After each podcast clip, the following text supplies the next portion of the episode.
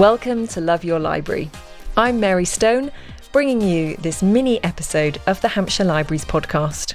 First, I want to thank our supporter BorrowBox, the library app that allows you to download ebooks and audiobooks straight to your phone or tablet. All you need is your library membership number and PIN.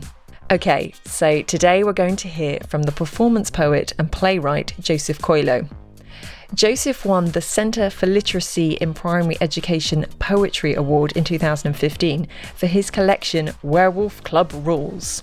Joseph is a talented children's writer who also works a lot with schools, so he's the ideal person to host the bedtime reading hour for this year's World Book Night. Joseph grew up in what he calls the last village in London, Roehampton, in a tower block with his mum and sister. He studied archaeology at university and spent a brief time in Peru digging up bones. After that, he worked in all sorts of jobs gym instructor, salesman, film extra, and transport planner. But all through this time, one thing remained consistent he always wrote. He would share his work on stage as a performance poet, and this led to gigs sharing his poems at schools.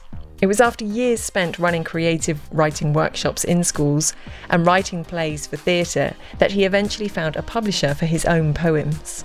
He's a passionate supporter of libraries and even set himself the challenge to join a library in every region of the UK. This was before the social distancing rules began. My colleague, another Mary, met up with Joseph before the pandemic outbreak to talk to him about his work and love of libraries. The interview begins with Joseph reading his poem I Am a Writer from his collection Werewolf Club Rules. So I spent well, 17 years, I have spent 17 years working in schools, getting young people to write. And I would do a circle activity where I'd get them to imagine themselves as, as different metaphors. So they might say, I am the claws of a tiger because I am sharp, or I am the wings of a dove because I believe in peace. so uh, this poem was based on that activity. Um, it's called I Am a Writer. I am the clash and collide of the stars because I create worlds. I am the awareness of the trees because I hear the wind. I am the sweat of a rainbow because I refract all colours. I am the blood in a pen because I ink arteries. I am the blade in a sharpener because I make nibs vanish. I am the edge of a rubber, rounded, worn, and softened by mistakes. I am the conversation of notes, discussing melodies. I am the holes in a flute, knower of unknown tunes. I am the skin of a drum. Every hit, beat, and bang bouncing off me, forming music from nothing. Can I start by asking why libraries are so important to you? I was very lucky that growing up, I grew up in Roehampton in London, the last village in London apparently, um, but it was the, the biggest, Europe's largest council estate at one point. Um, but I was down the road from me. There was the local library, which is still open, and that's where my, that's the first library I joined. And then we moved to Wandsworth, and again, just by chance, I lived next door to a library, and that's where I ended up working, doing my first Saturday job, um, and studying there throughout my GCSEs and my A levels. And so that love for libraries was kind of entrenched quite early on. Um, and then as a writer and a performer, I was been visiting libraries kind of non-stop throughout my career. So yeah, they've always been dear to my heart. Oh, and the summer reading scheme. I remember reading. I think I, re- I read six Roald Dahl books over one summer. yeah, but that was like I was hooked. I also understand you're doing a library marathon at the moment. What's involved and how's it going? I'm attempting to join a library in every UK authority. So I started in uh, May of this year, and to date, as of two days ago, I've joined 129 libraries, which has been wonderful. It's been very intense. So, some I've done uh, when I've been doing events in places and happened to get to the library, but I've also had a few sort of intense legs. So, I travelled in August for three weeks in my mini micro camper van up from Kent, where I live, um, going up Uh, England into Scotland, doing most of Scotland, and then making my way slowly back down. So over those three weeks, I joined 70 libraries. I did another intense leg a couple of weeks ago in London. Over two days, I joined 30 libraries. Yeah, 80 libraries to go. Nearly there. Yeah, kind of. not far off. yeah.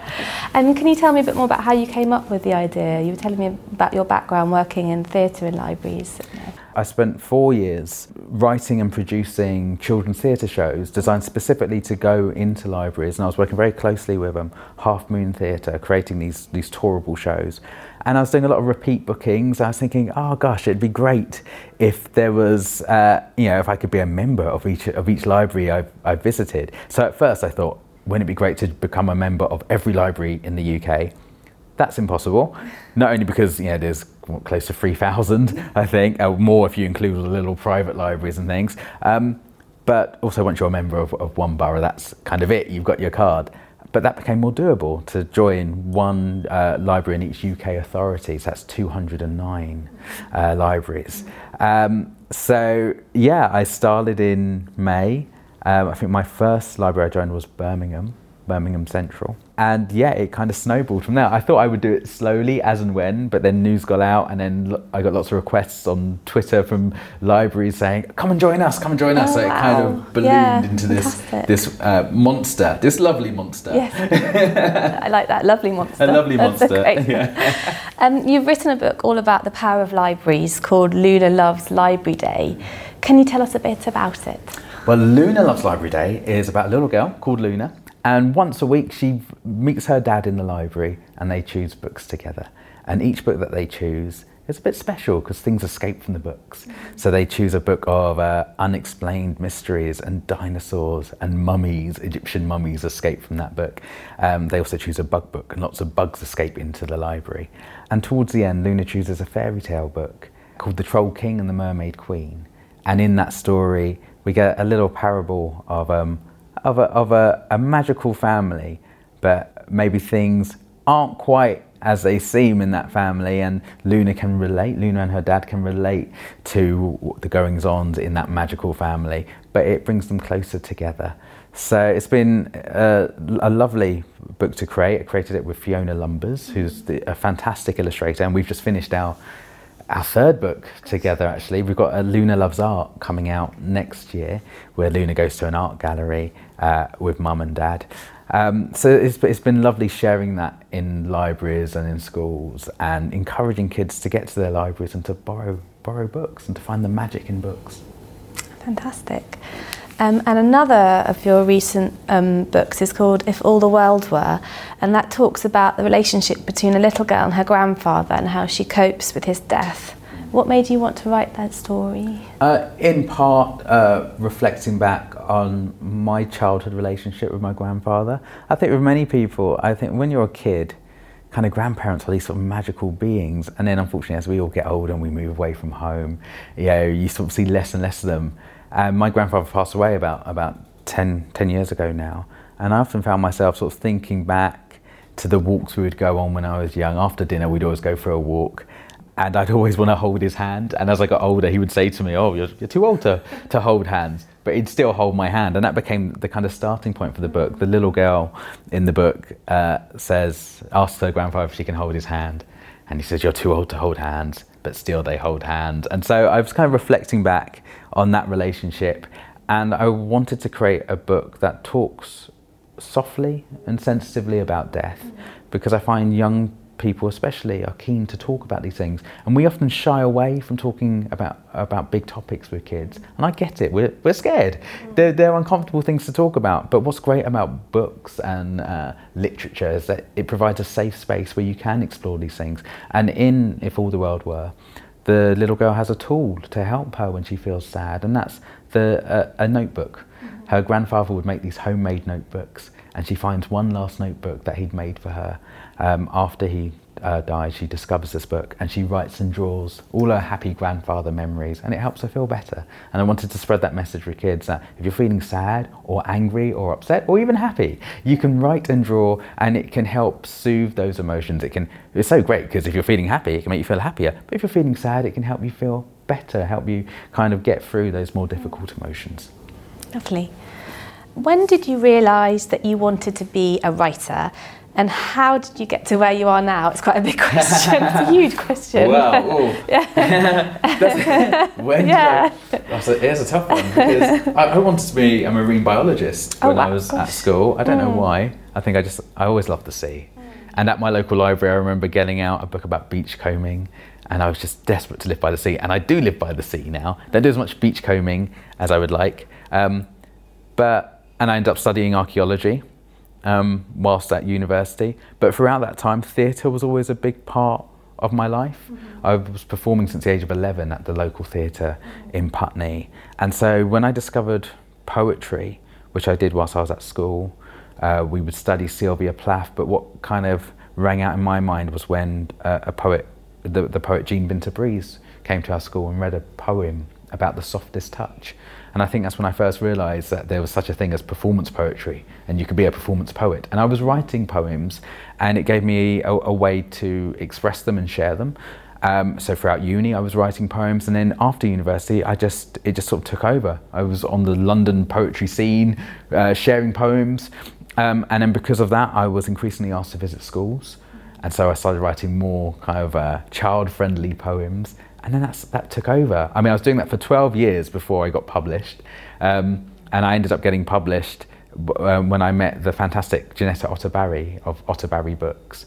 Um, she published my first collection. Uh, at the time, she was at Frances Lincoln. So, uh, Werewolf Club Rules became my first book, and then uh, off the back of that, I got an agent, and that opened the doors to um, picture books and non-fiction. And now I've got my first novels coming out next year with Walker Books. Okay, that's quite unusual actually to have a book published before you get an agent, isn't it? Yeah. Well, poetry is an odd one. Like I spent years talking to agents, trying to get an agent, um, and every time I, I spoke to agents, they would say, "Oh, there's nothing we can do for you. You've been published by the publisher that publishes children's poetry, so that's it." But luckily, I met Felicity Trew, who's my agent and been my agent for what five years? Five years now? Is that right? Yeah, four years. Four years. Um, and she was just wonderful and and saw that I was a writer 1st mm-hmm. and as a writer I could write lots of different things, um, and wasn't kind of put off by the the fact that I'd written a lot of poetry. Um, I'm so grateful to her because that opened a door to me for writing lots of different things. Interesting. And finally, what advice would you give to young writers starting off? Or my advice would be to carry a notebook wherever you go. Mm-hmm. I have two in my bag at the moment, filled with notes. Yeah.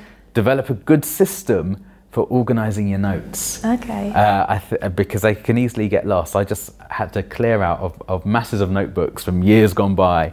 Um, what I found works is having an index system. So number your pages, uh-huh. Keep a notebook, write down the ideas as they come.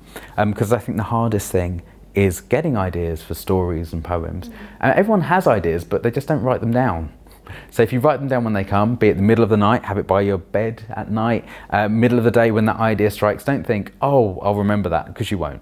So write it down straight away. Um, observe the world around you. I, I think uh, develop a curious mind um, and read read lots of poetry, read lots of books, read a wide variety of things. I read lots of short stories, I read lots of uh, non fiction, lots of science based non fiction, um, because it opens up different avenues and different inspirations for poetry and stories.